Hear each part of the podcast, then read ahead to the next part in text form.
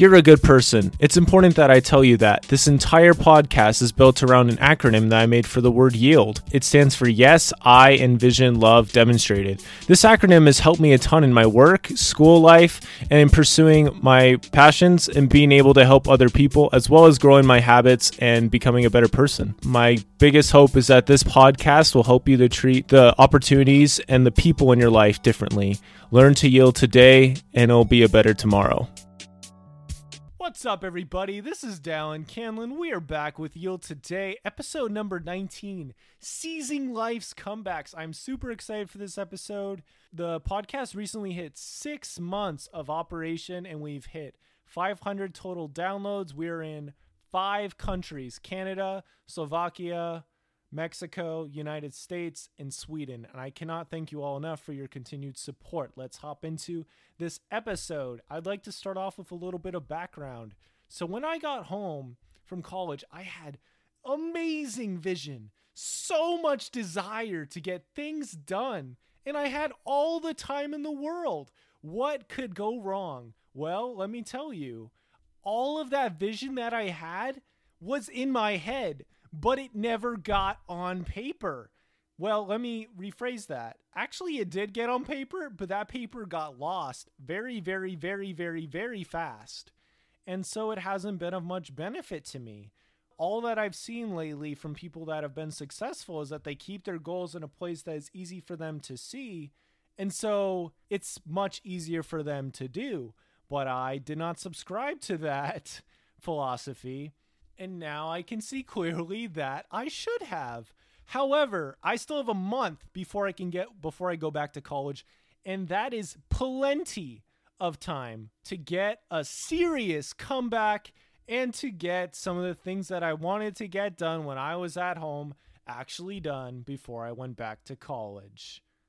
Want to give a quick shout out to my uncle Mark. My family went over to his house on Sunday night for a joint family dessert, and it was a lot of fun. And after the dessert, my Uncle Mark kind of told me about how I've been putting about as much effort into the podcast as I did when I was at school. And he's right. You know, I've made a lot of progress in other things. I've been able to work on other innovating ideas, at least for my life. I think I would need to work on them a little bit more so they can help other people more. But but still I've made progress. However, with things like the podcast and my book, it's mostly been, it hasn't been that. Let's get on the hype train and just, it hasn't been that. It's like, let's get on this itty bitty little train and the tracks are slowly getting put onto the track. It's been extremely slow. And I'm very thankful for my Uncle Mark's insights in being able to help me out with that. He also, you know, helped me with getting my gaming YouTube channel off the ground and get us to the next level when we all we had was a camera pointed at our TV he got us a microphone and a capture card so we could get better footage. And now he's done this for my podcast by just offering his advice. And so I'm very thankful. This is the advice that I needed.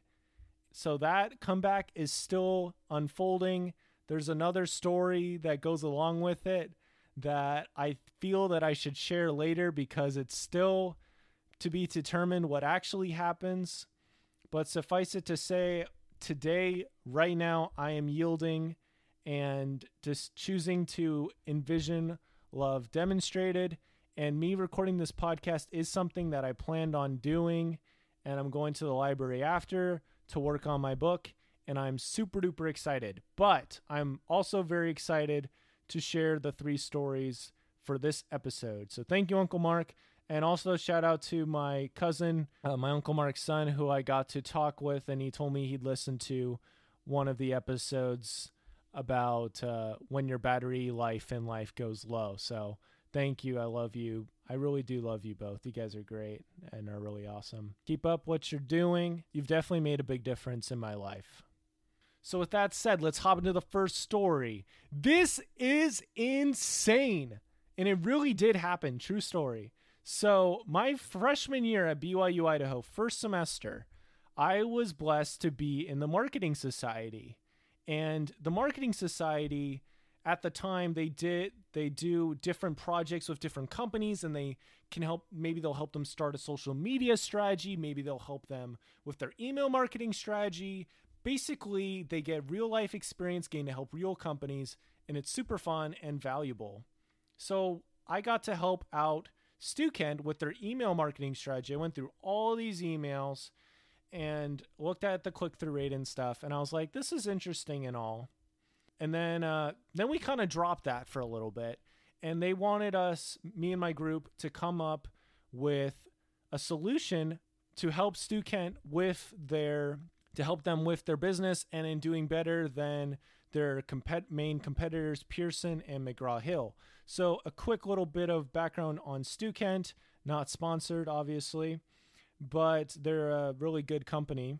Basically what they do is they make text online textbooks for schools and for for like high schools and colleges and they share social media marketing, they share SEO, they have simulations and all these different things so students can learn get can get some super solid experience in the industry and be able to make a real impact, you know, get some real experience and not just talk about these things. I was in this group and I was also I was also taking 15 credits, so I was busy and I was also running the YouTube workshop, which I had started up. And I was busy. I wasn't doing a lot of work on this. It wasn't it wasn't at the forefront of my mind. It wasn't the most important thing to me. However, I did want to help, and I think God really did know that. He knew that.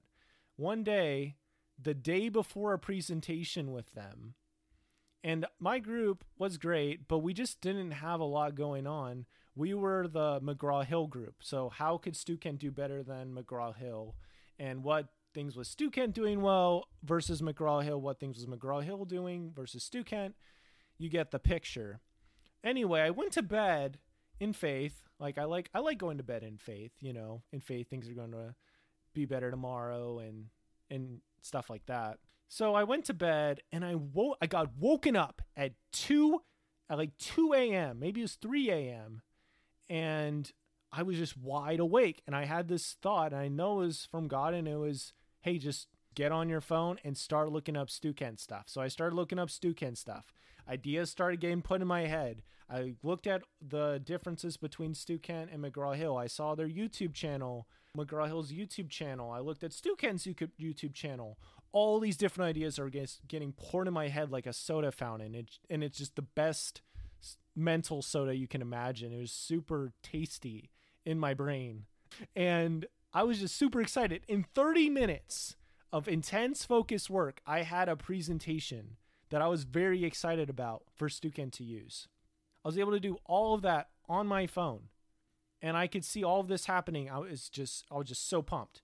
And so very excitedly, you know, I told my group I have something. And so we worked on that. We made a PowerPoint. We put it all together by the very next day when we had our meeting.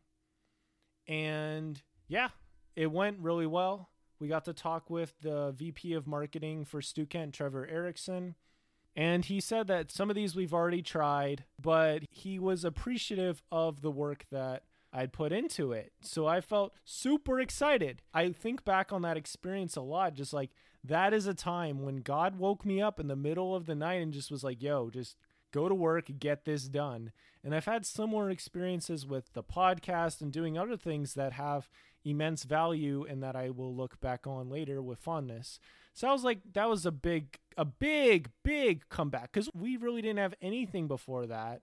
And now we had this super solid presentation and it was amazing. And uh, even now, you know, that's continuing to bear fruit. I still care a lot about Stukent and I listened to Upbeat's podcast episode interview with Stuart Draper about Stukent, and I am thinking about maybe working at Stukent in the summer in their internship because I think that'd be super duper valuable. So shout out to anybody at Stukent who might be listening to this. But yeah, that was a big comeback. Here's number two. So this is the poem. It's called The Race. I had this poem read to me when I was on my mission. I don't even remember who read it on my mission trip. It was a super good poem. I'm not going to read you the whole thing. I'm going to have a link in the show notes that you'll be able to look at and read it yourself. So basically, the idea is this kid is running this race. He's with all these other people. They're all super excited. You can think about this as you running through life, running towards a new business venture, etc. And so basically, the kid is running the race and he falls and he's thinking my dad's going to be so proud because of everything I'm doing and how hard I'm working and he falls flat on his face really shortly after after he starts the race. And now I quote from the story. But as he fell, his dad stood up and showed his anxious face, which to the boy so clearly said, Get up and win that race. He quickly rose, no damage done, behind a bit, that's all, and ran with all his mind and might to make up for his fall, so anxious to restore himself, to catch up and to win.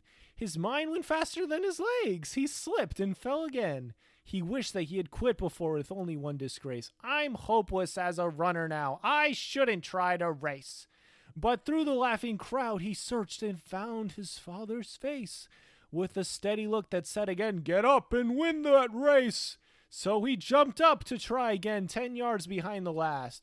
If I'm to gain those yards, he thought, I've got to run real fast.